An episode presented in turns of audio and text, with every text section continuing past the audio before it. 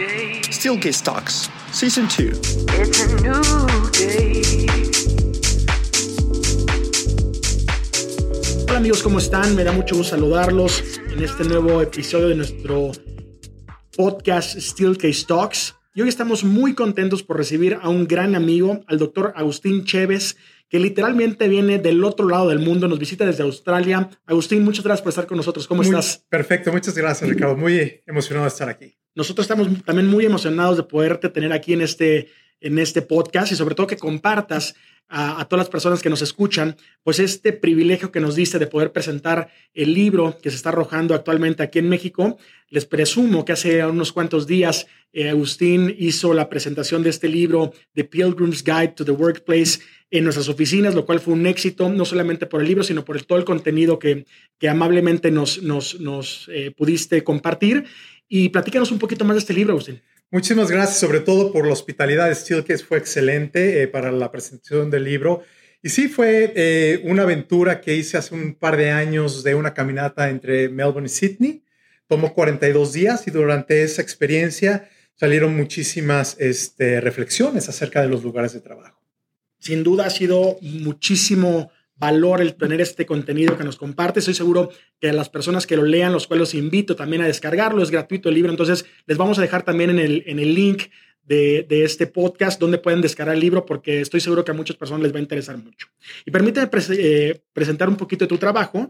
Eh, Agustín ha presentado en varios foros internacionales y en una variedad de publicaciones, tanto académicas como en la industria, tales como TED Talk, The Conversation, Fast Company, Work Design Magazine, Archi- Architect Choke, Work and Place, entre otros algunos de los, de los logros y publicaciones que has, que has tenido. Y la verdad que hoy nos encanta que podemos platicar sobre los espacios de trabajo y cómo esta visión que tienes y lo que has plasmado en este libro, estoy seguro que a muchísimas personas que nos escuchan les va a interesar muchísimo tu, tu opinión.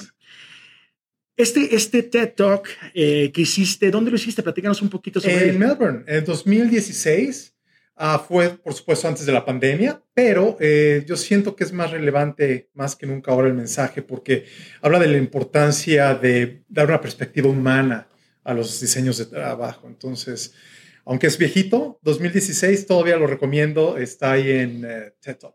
Buenísimo, yo ya lo vi, la verdad que me gustó muchísimo, muchas felicidades. Pero de acuerdo a tu experiencia, ¿cómo han cambiado las expectativas de los colaboradores con respecto a los espacios de trabajo y las nuevas dinámicas de este trabajo híbrido?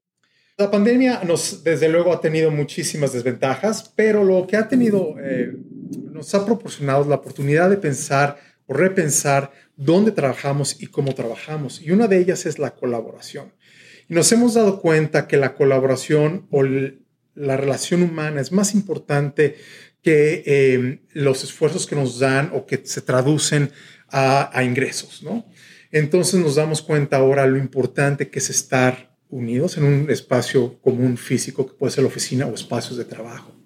Totalmente. Cuando, cuando tuve la oportunidad de leer el libro, que en lo personal me gustó muchísimo y aprendí muchísimo de él, hay una frase que me llamó mucho la atención, que, que está plasmada en tu libro, que dice, el lugar de trabajo debe nutrir nuestras cualidades únicas como humanos. Platícanos un poquito más de dónde nace esta frase. Esa frase nace de que yo he cambiado mi investigación a espacios de trabajo, a estudiar el futuro del trabajo.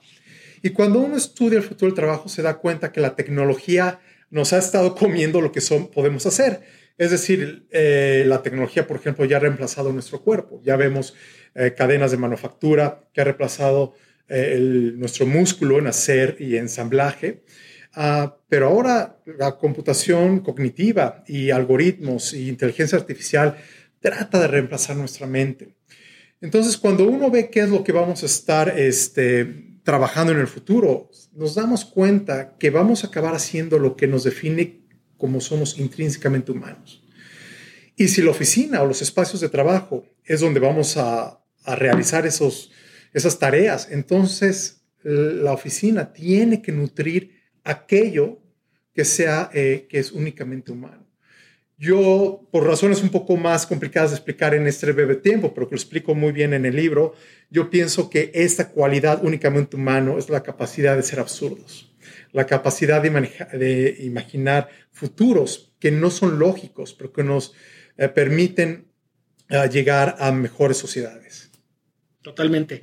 Sin duda, creo que un tema que está muy en boca de todos es cómo el desarrollo tecnológico está también impulsando el desarrollo arquitectónico. ¿Qué nos pudieras contar de esta, de esta evolución que va a la par tanto tecnología como arquitectura? Es increíble porque yo empecé, de hecho, este, este camino en arquitectura a través de esa relación entre entre la tecnología y la arquitectura. Yo estaba diseñando un hospital y el cliente cambió la máquina de rayos X a la mitad del proceso constructivo. Y ahí me di cuenta de cómo cambiaba la relación del rayos X, la imagen que era antigua de poner en una caja de luz, ahora era digital cómo la información viajaba digitalmente y cómo eso cambiaba, cómo la gente se interactuaba entre sí, doctores entre doctores, doctores entre pacientes. Y me di cuenta que si había un cambio tecnológico, tenía un impacto en la arquitectura. Entonces, por eso hice mi doctorado en ese tema. Pero la conclusión fue aún más interesante. Eh, la conclusión me, de mi doctorado me, me llevó a a realizar, darme cuenta que lo que en sí las organizaciones buscan es operar en una economía, y, por economía me refiero a lo que quieren más pero tienen menos. Puede ser dinero, que es lo que generalmente pasa, o también puede ser calidad, puede ser tiempo, puede ser talento. Y luego ven a la tecnología como algo que les permite eh, satisfacer esa condición.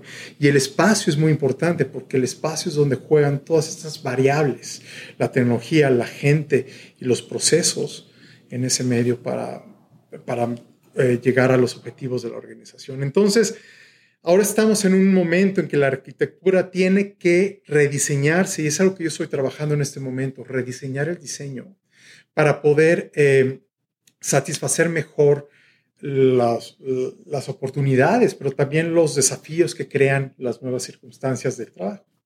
Buenísimo. Eusin, sé que esta pregunta que te voy a hacer va a ser un poco complicada responder en tan poco tiempo.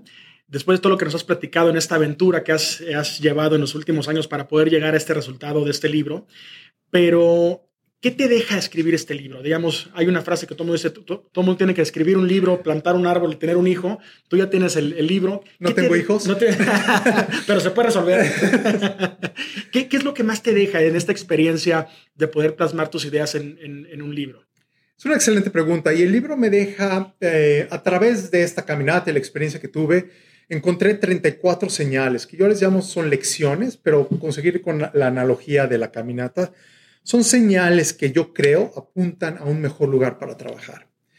Y he dedicado por los últimos dos años en seguir estas señales, en seguir esta visión que encontré a través de, esta experiencia. Y eh, yo creo que por el resto de mi carrera estaré persiguiéndolas y ojalá que otros se me unan y que podamos encontrar este mejor lugar para trabajar pues cuenta con Steel que siempre estamos muy contentos de, poder coincidir en esas ideas y sobre todo poderlas difundir, porque creo que hay muchas personas que están buscando respuestas ante estas dudas y estos cambios que se están generando en el espacio de trabajo y sin duda este contenido que generas va a ser de muchísimo valor para, para todas esas personas que están buscando estas respuestas. Agustín, te agradezco muchísimo haber estado con nosotros. Esperemos que cuando salga el siguiente libro también sea presentado aquí en Steelcase y cuando vengas aquí a México siempre nos visites. Muchísimas gracias. A ti por haber estado con nosotros.